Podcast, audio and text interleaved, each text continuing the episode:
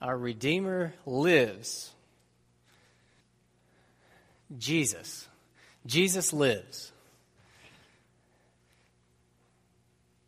This whole thing we're about is about Jesus, right? Right?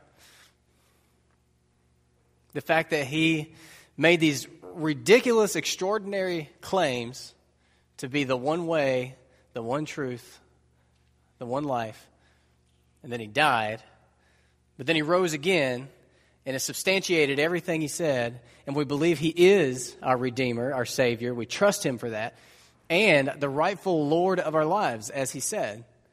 We believe that, right? Yes.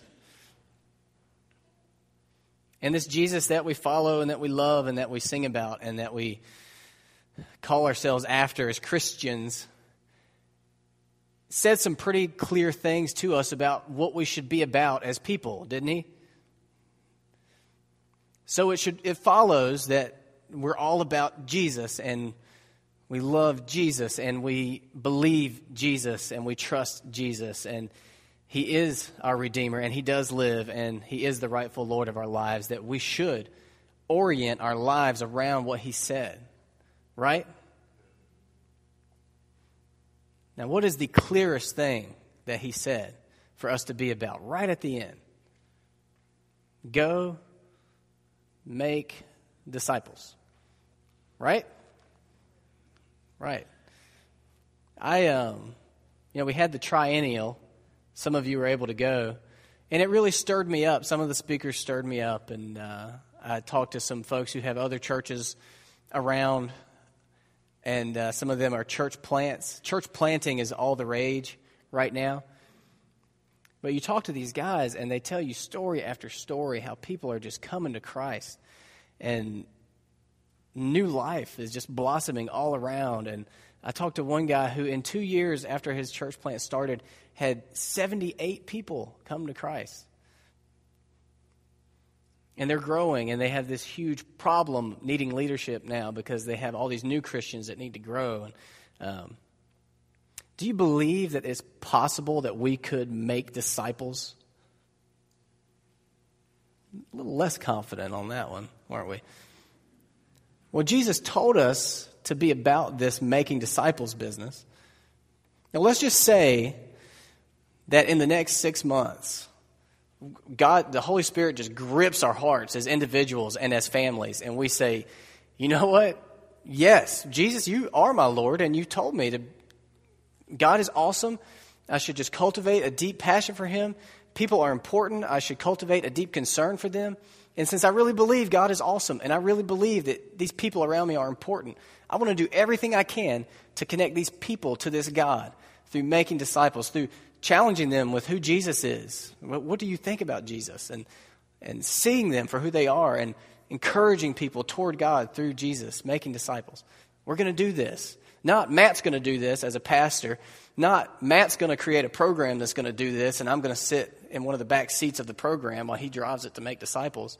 I'm going to make disciples like Jesus told me to do. And so people and families start doing this. They start inviting their neighbors and their non Christian coworkers to barbecues and to dinner and to putt putt. I doubt any of you play putt putt. That kind of thing. And conversations start bubbling up to the surface where you actually get to discuss Jesus in real, normal person kind of ways, not fanatic on the street corner throwing gospel tracks like ninja stars at people and yelling kind of way, but real guy to guy, woman to woman talking. What do you think about Jesus? Because I believe he is who he said he is kind of ways. And people start coming to Christ. And as they come to Christ, they need somewhere to be fed and to grow and to plug in with the body of Christ. So they come here where you go. And before you know it, we, we grow up to like 200 people. Over twice as many that are in here now, most likely, in here. What would that look like? Can you envision it? Picture in your minds? Who would these people be? I um, did a little research. You may have seen I posted on Facebook a demographic uh, study of our central zip code, 28227. That's our zip code where the church is. I know most of you don't live here. But if we were to bring all these new people to faith in Christ and, and it looked like a cross section of our area, this is what it might look like based on the demographics of our central zip code here. It would be about 50 50 male female, about 100 men and boys, about 100 women and girls. The median age would be about 39.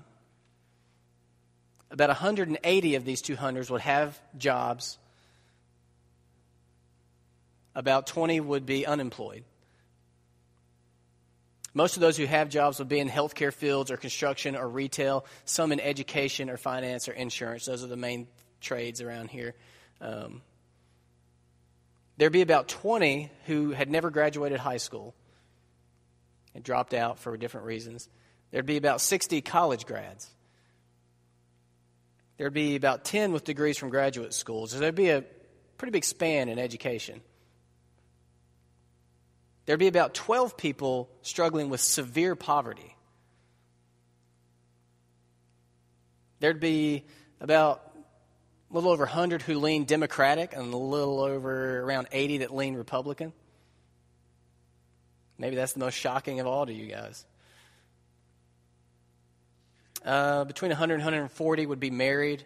Uh, closer to around 50 to 60 would be single. Never married, divorced and not remarried uh, widowed, that kind of thing. About six people would come from a cohabitation background where you know you live together before you get married. Uh, probably we'd have one person from a homosexual background. Race, we would have about 160 of the 200 would be white. I'm looking at the demographic right now. Pretty monochrome in here. About 18 would be African American. About 14 would be Hispanic. There'd be four, just a complete melting pot mixture of races. And we'd have a couple of Asian folks. That's the, if we just were, if if God did it as such that we were just an exact cross section of our immediate community, that's kind of what we would look like. That's a lot of different kinds of people, politically diverse, racially diverse, educationally diverse, uh, family makeup, diversity. If this were to happen, do you think our church would, could do it? Do you think we could make it? Do you think we could stay unified? Where do you think all these people would sit? Would it be the 150 white people in the middle, everybody else on the sides?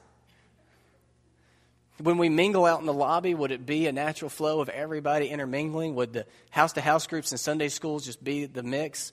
Or would we have like separate group here, separate group there, separate group there? How can you keep such a diverse group of people intermingled? Because the gospel that we have is really, really powerful, and it really, really does save people, and it really saves all kinds of people.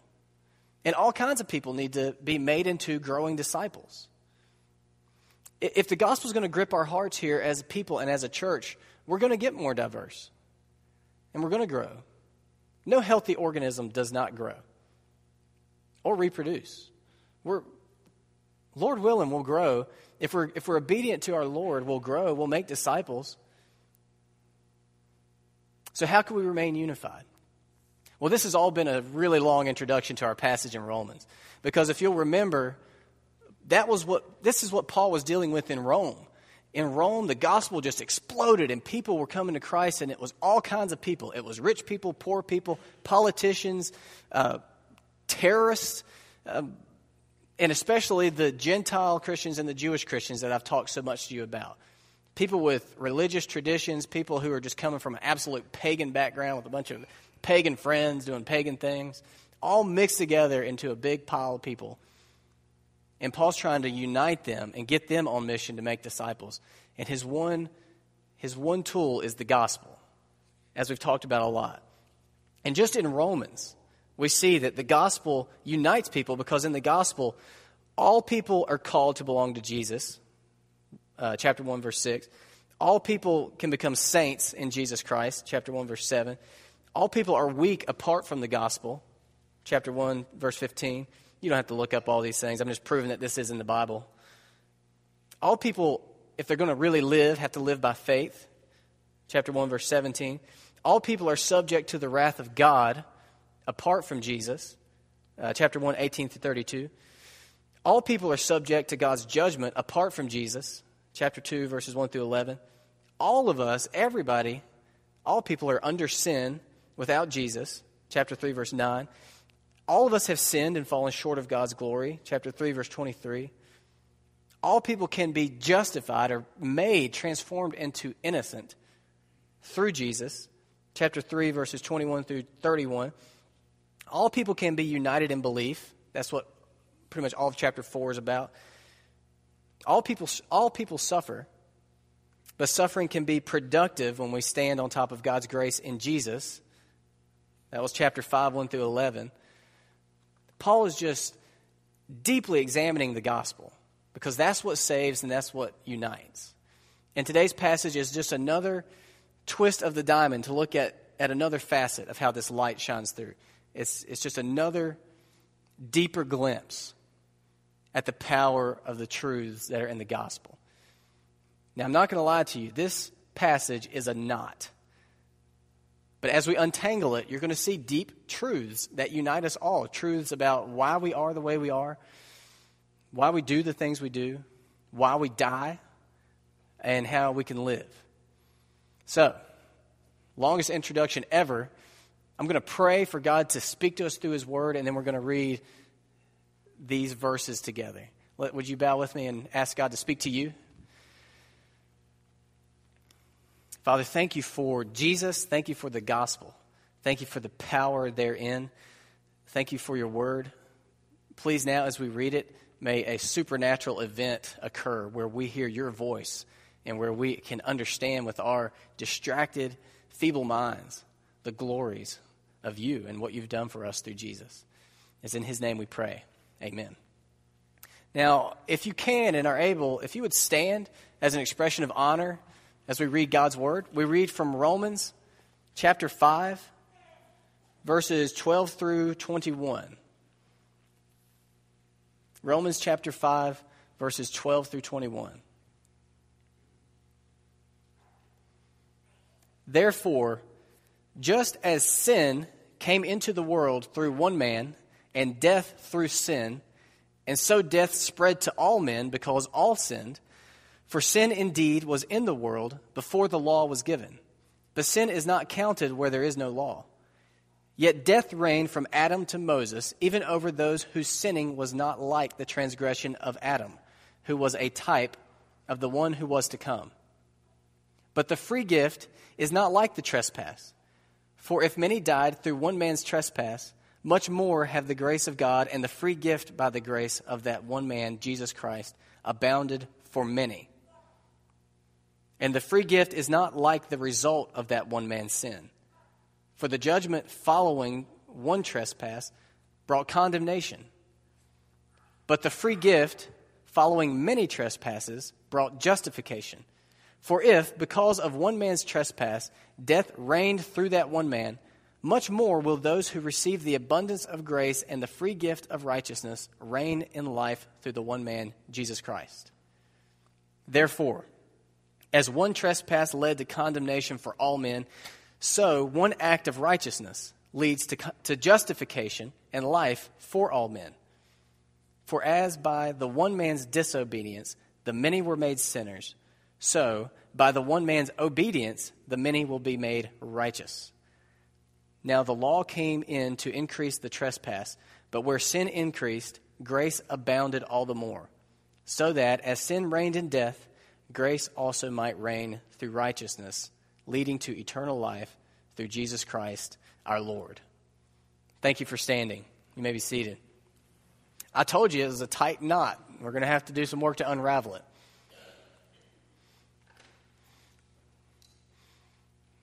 One of the big ideas in this passage is that there are really two problems that are humanity's biggest two problems.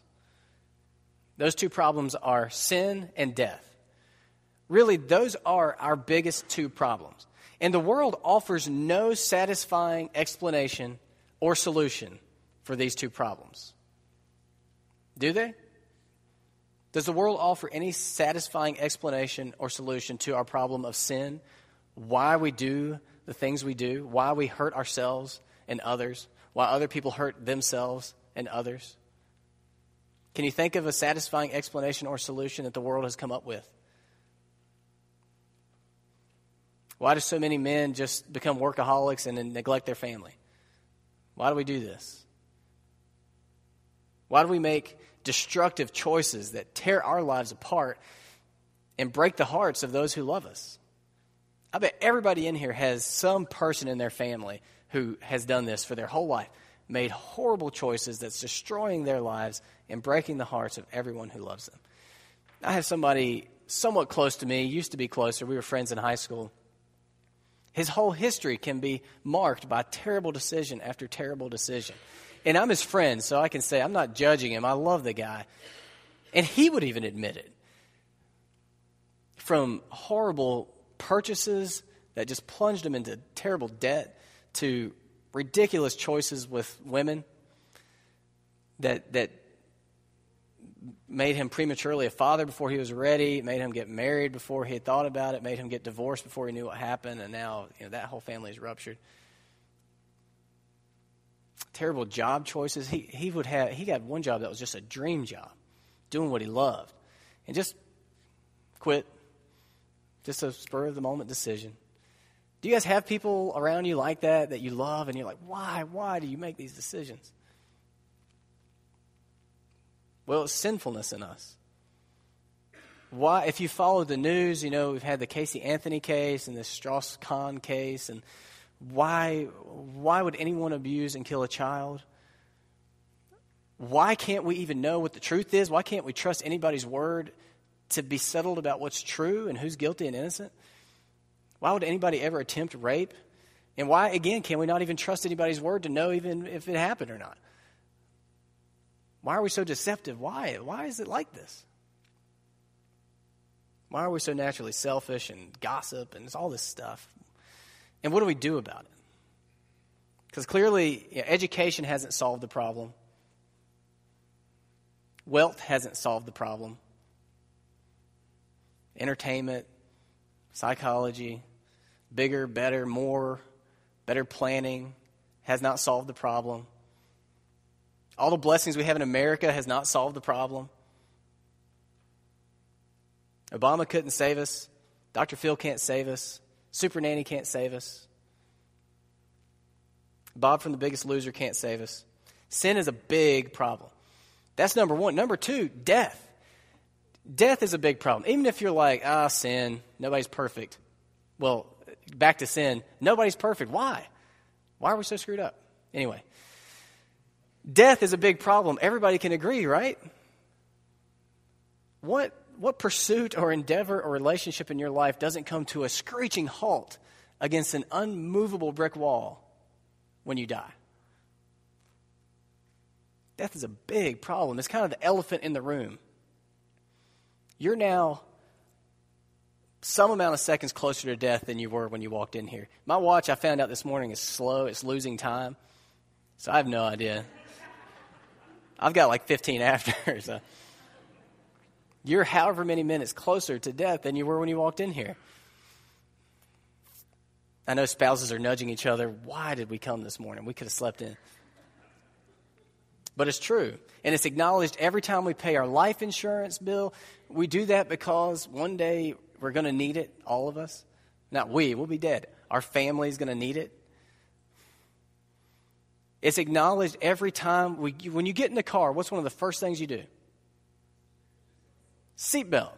Why do we have to put seatbelts on us? Why do we have to strap ourselves to our vehicles? Because every time you get in the car, you're acknowledging that you are embarking on a journey that could potentially risk your life.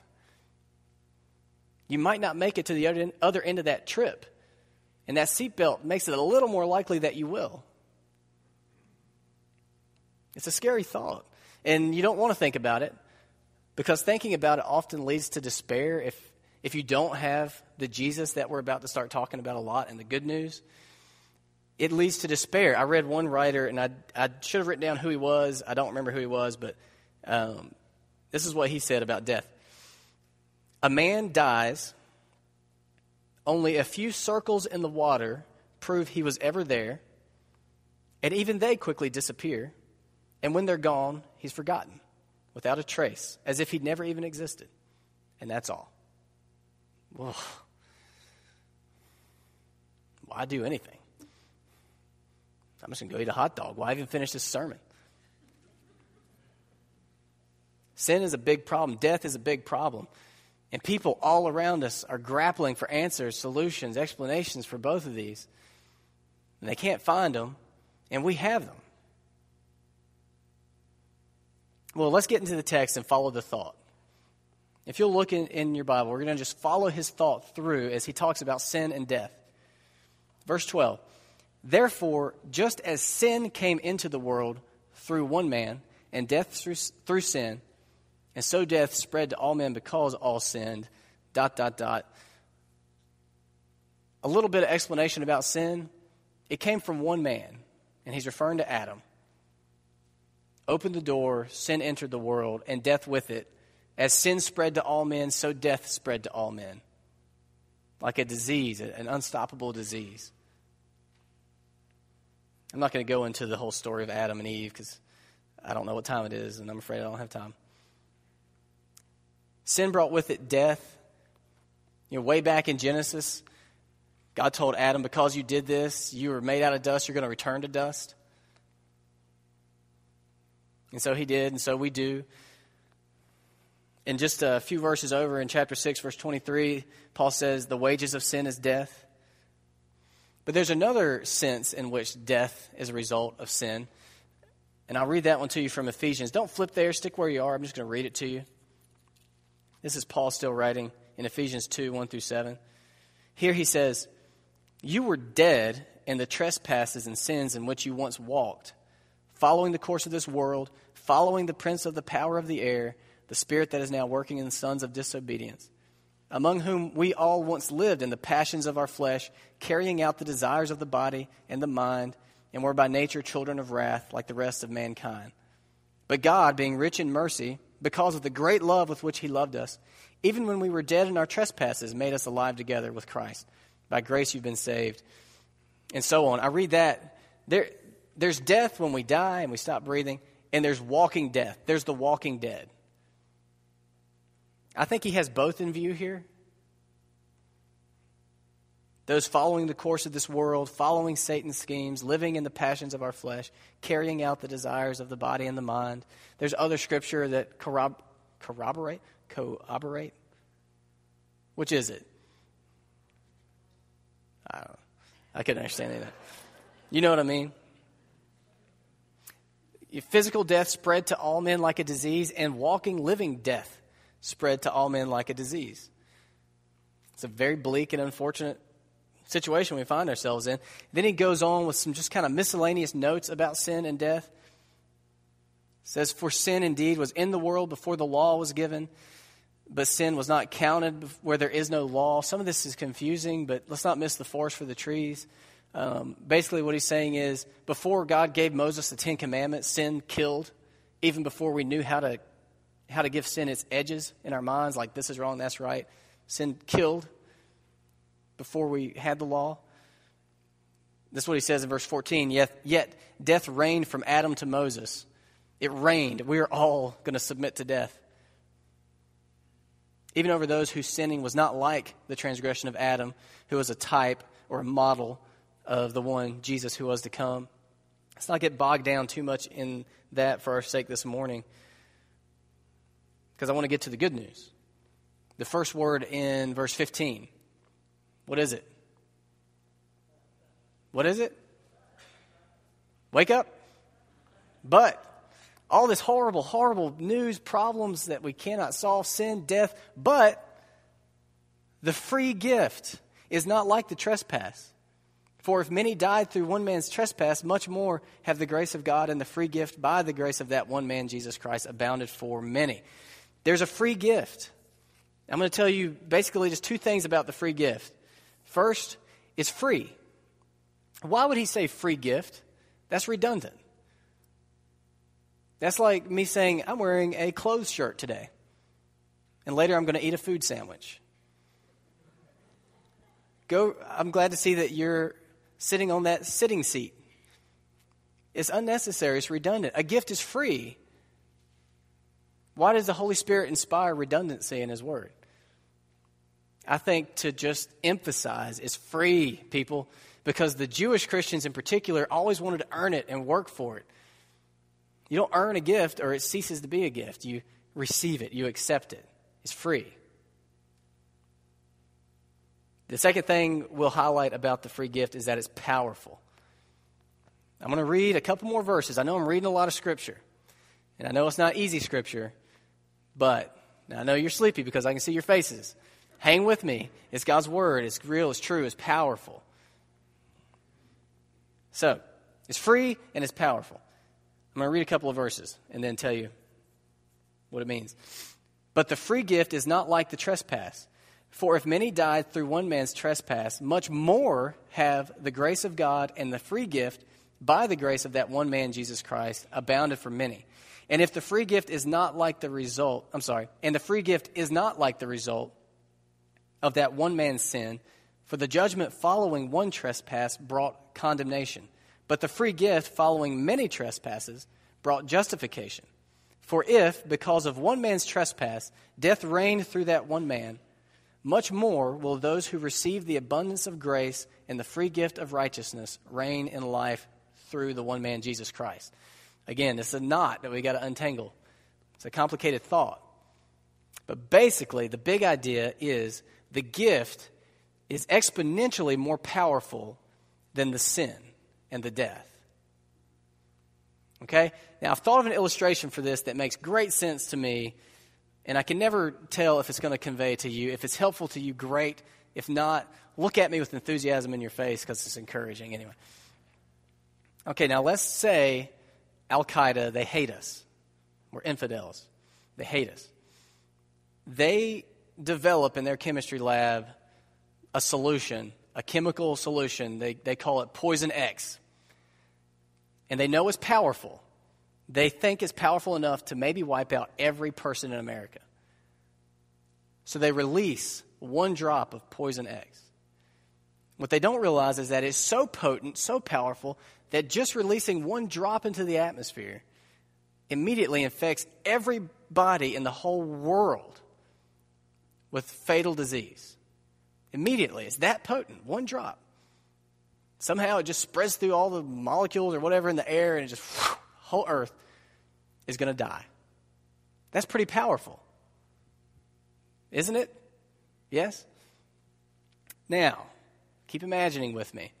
Okay, scientists that work for United States military have thought something like this was coming. So they've developed an antidote call it Antidote X. Antidote X, it turns out, is quite a bit more powerful than Poison X. Poison X, you one drop into the atmosphere infects the whole world. Well, Antidote X is so powerful that one drop of that could quench oceans of Poison X. Just one drop. But people have to receive the antidote to be able to use it. So it won't, in fact, cure the whole world. It'll only cure those who will receive it. Though it is powerful enough to quench an entire ocean of the poison.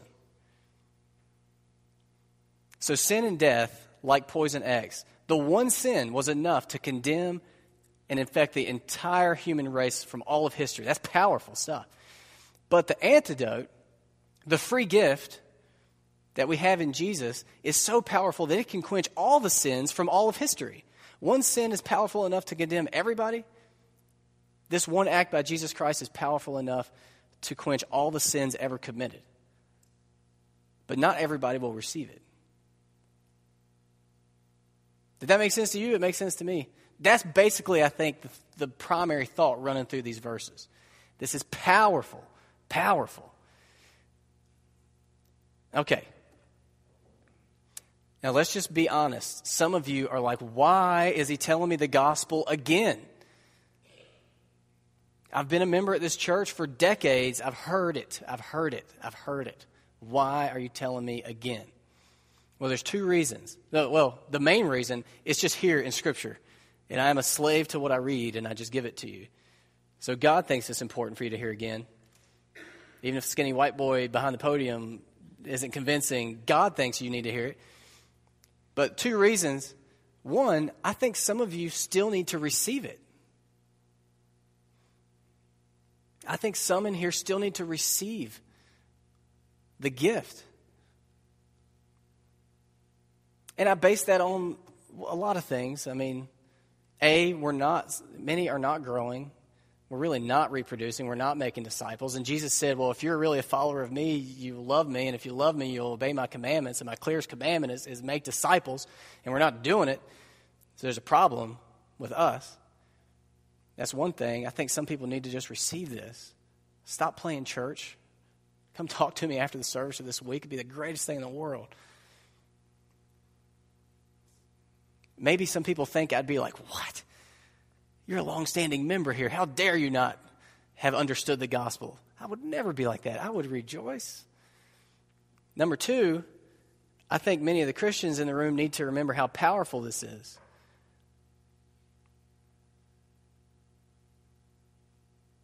I think some need to receive it, and I think some need to believe in it a little bit more deeply. Yeah, I painted that picture of what things might look like if we really started making disciples and people started coming to Christ and lives got changed and our pews started to fill up, not for the sake of our pews, but because people were growing as disciples and it was spreading. And many of you honestly maybe just think, nah, I don't know.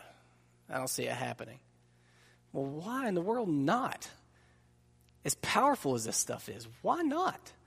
I mean, what could stop it other than us just not obeying it?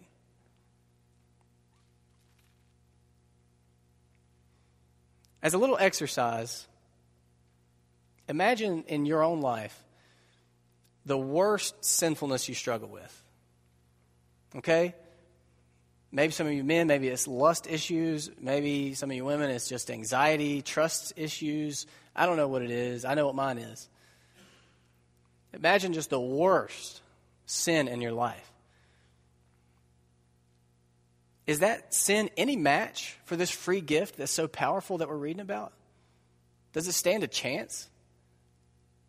No. It doesn't stand a chance. We're going to read more about that next week, so I won't go too far down that road. Now imagine the person in your life that you think is least likely to ever come to Christ. Think about Jesus. Say, you know what? I do believe in Jesus and give his or her life to Christ. Think about the person who is least likely. Maybe somebody in your family, maybe somebody, one of your friends, maybe somebody at work. Do you, does everybody have somebody in mind? Some response would be good because I see sleepiness. I understand sleepiness sitting in a pew on a Sunday morning listening to somebody. I do. I've been to funerals. I, I haven't been in a whole lot of services since I became a pastor. I've been to some, usually in a funeral setting. And it really doesn't matter how energized the speaker is, it's hard to stay alert when someone keeps talking and talking and talking. But we're here, and I'm just going to keep talking. So, does everybody have someone in mind that they just cannot really imagine coming to Christ? I have someone. Well, if this free gift is really this powerful, is there any reason they couldn't? Why couldn't they? I think, I think we just think it's up to us and our winsomeness and our charm and our ability to bring people to Christ. We're just walking around with this free gift saying, hey, think, take this, would you? Not everybody's going to, but those who do, just going to blow them up and change them completely from the inside out. And we will see it start to happen here, or as I prayed this morning in the prayer room, I believe Christ will shut our doors and scatter us. Why would we exist if we're not going to obey his clearest command to us? We will start to see disciples made. I mean, I pray it so. I pray it so. I mean, he could let us languish here for, for hundreds of years, but I don't want that. In other words, the solution is infinitely more powerful than the problem. Jesus is infinitely more powerful than sin and death. So, real quick, I have no clue what time it is. Now it just says that it's 20 after. So it's only been five minutes, I guess. But I need to clarify what is this free gift.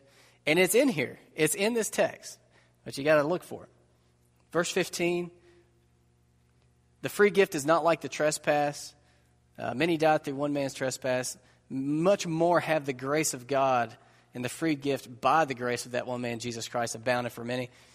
Part of this free gift is the grace of God, his favor upon people. It's explained a little more in verse 17. Uh, for if because of one man's trespass death reigned through that one man, much more will those who receive the abundance of grace, again, grace is the gift, and the free gift of righteousness. Righteousness is in this gift. That you, we sinful people are given righteousness. When God looks at us, he sees Jesus Christ's righteousness as a gift. Verse 18 clarifies a little further. Uh, there, therefore, as one trespass led to condemnation for all men, so one act of righteousness leads to justification and life for all men. It was an act in the past, it's already happened. Nothing you can do to, to make it happen. You just receive what's already happened in the past. Um, what does the free gift do? Am I running out of time? I don't want to keep. What time is it? Okay, I've got 55 minutes, David said. Isn't that what? In, in the text, we'll see that the free gift justifies us, like I talked about a few weeks ago. It actually makes sinful, guilty people and turns them into innocent people without ignoring the sin and without just saying, oh, it's okay, I'll let this one slide. It, hold, it, withholds, it holds up justice and makes us innocent. It's amazing. You have to go back and listen to that sermon. I can't go into that right now. I only have 55 more minutes. In verse 17, we see that this gift breaks the reign of death over us and enables us to reign in life. Uh, it makes us righteous, gives us this new identity, it, it leads to eternal life. And at the very end, I'll just I'll go ahead and conclude those last words leading the gift explained leading to eternal life through Jesus Christ our Lord. Back full circle to what I was talking about at the beginning. We're about Jesus, our Lord. The gift is Him, it's in Him. The unimaginable is possible, is probable. No, I mean, it's certain. Hey, God said He's going to, this work He's begun in us, He's going to complete. And I just believe it's going to happen. I, I just have to. So, real practically, I'm not. I'm almost done. I'm making up for the last last week. It was like five minutes into my sermon, I realized oh, I'm done, and I just sat down. So I'm making up for for that. Real practically, if you're not a Christian, think about Jesus. Consider him afresh and make a clear decision. If you believe he's what he says he is or not. And if you have questions, talk to somebody. Talk to me. Now, if you are a Christian, talk to people about Jesus. It's great to invite people to church. It's great to talk about the weather. It's great to give good advice that comes from the Bible, but it's vital to talk to them about Jesus. And it's really not that hard and not that weird. It really isn't. Just, well, what do you think about Jesus? I, I actually believe in him. Maybe that sounds weird to you. I'm fine with it. I've said that to a lot of people recently, and people will talk to you about it. Talk to people about Jesus. That's where they find the free gift. That's where they find, find antidote X that can change everything for them. And disciples will start getting made. And I'm going to stop there. I could keep going, but I'm not. I love you. I hope you're going to stay. Um, I'm going to pray now, and we're going to sing another song together and then we'll pray over our food, and I'll invite you again to stay. I love you all very much. I look at each of you, and I see the potential of your missionary endeavors in your sphere with your family, the people you work with, the friends you hang around. And I'm excited to see what God's going to do through us. Let's pray.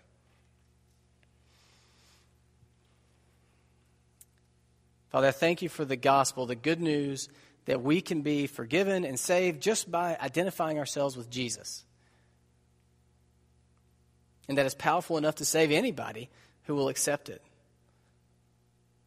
I pray that we'll experience and convey this power and that we'll grow and that uh, diversity would, will come, but that we'd stay united in the gospel And that even now we'd stay united in the gospel.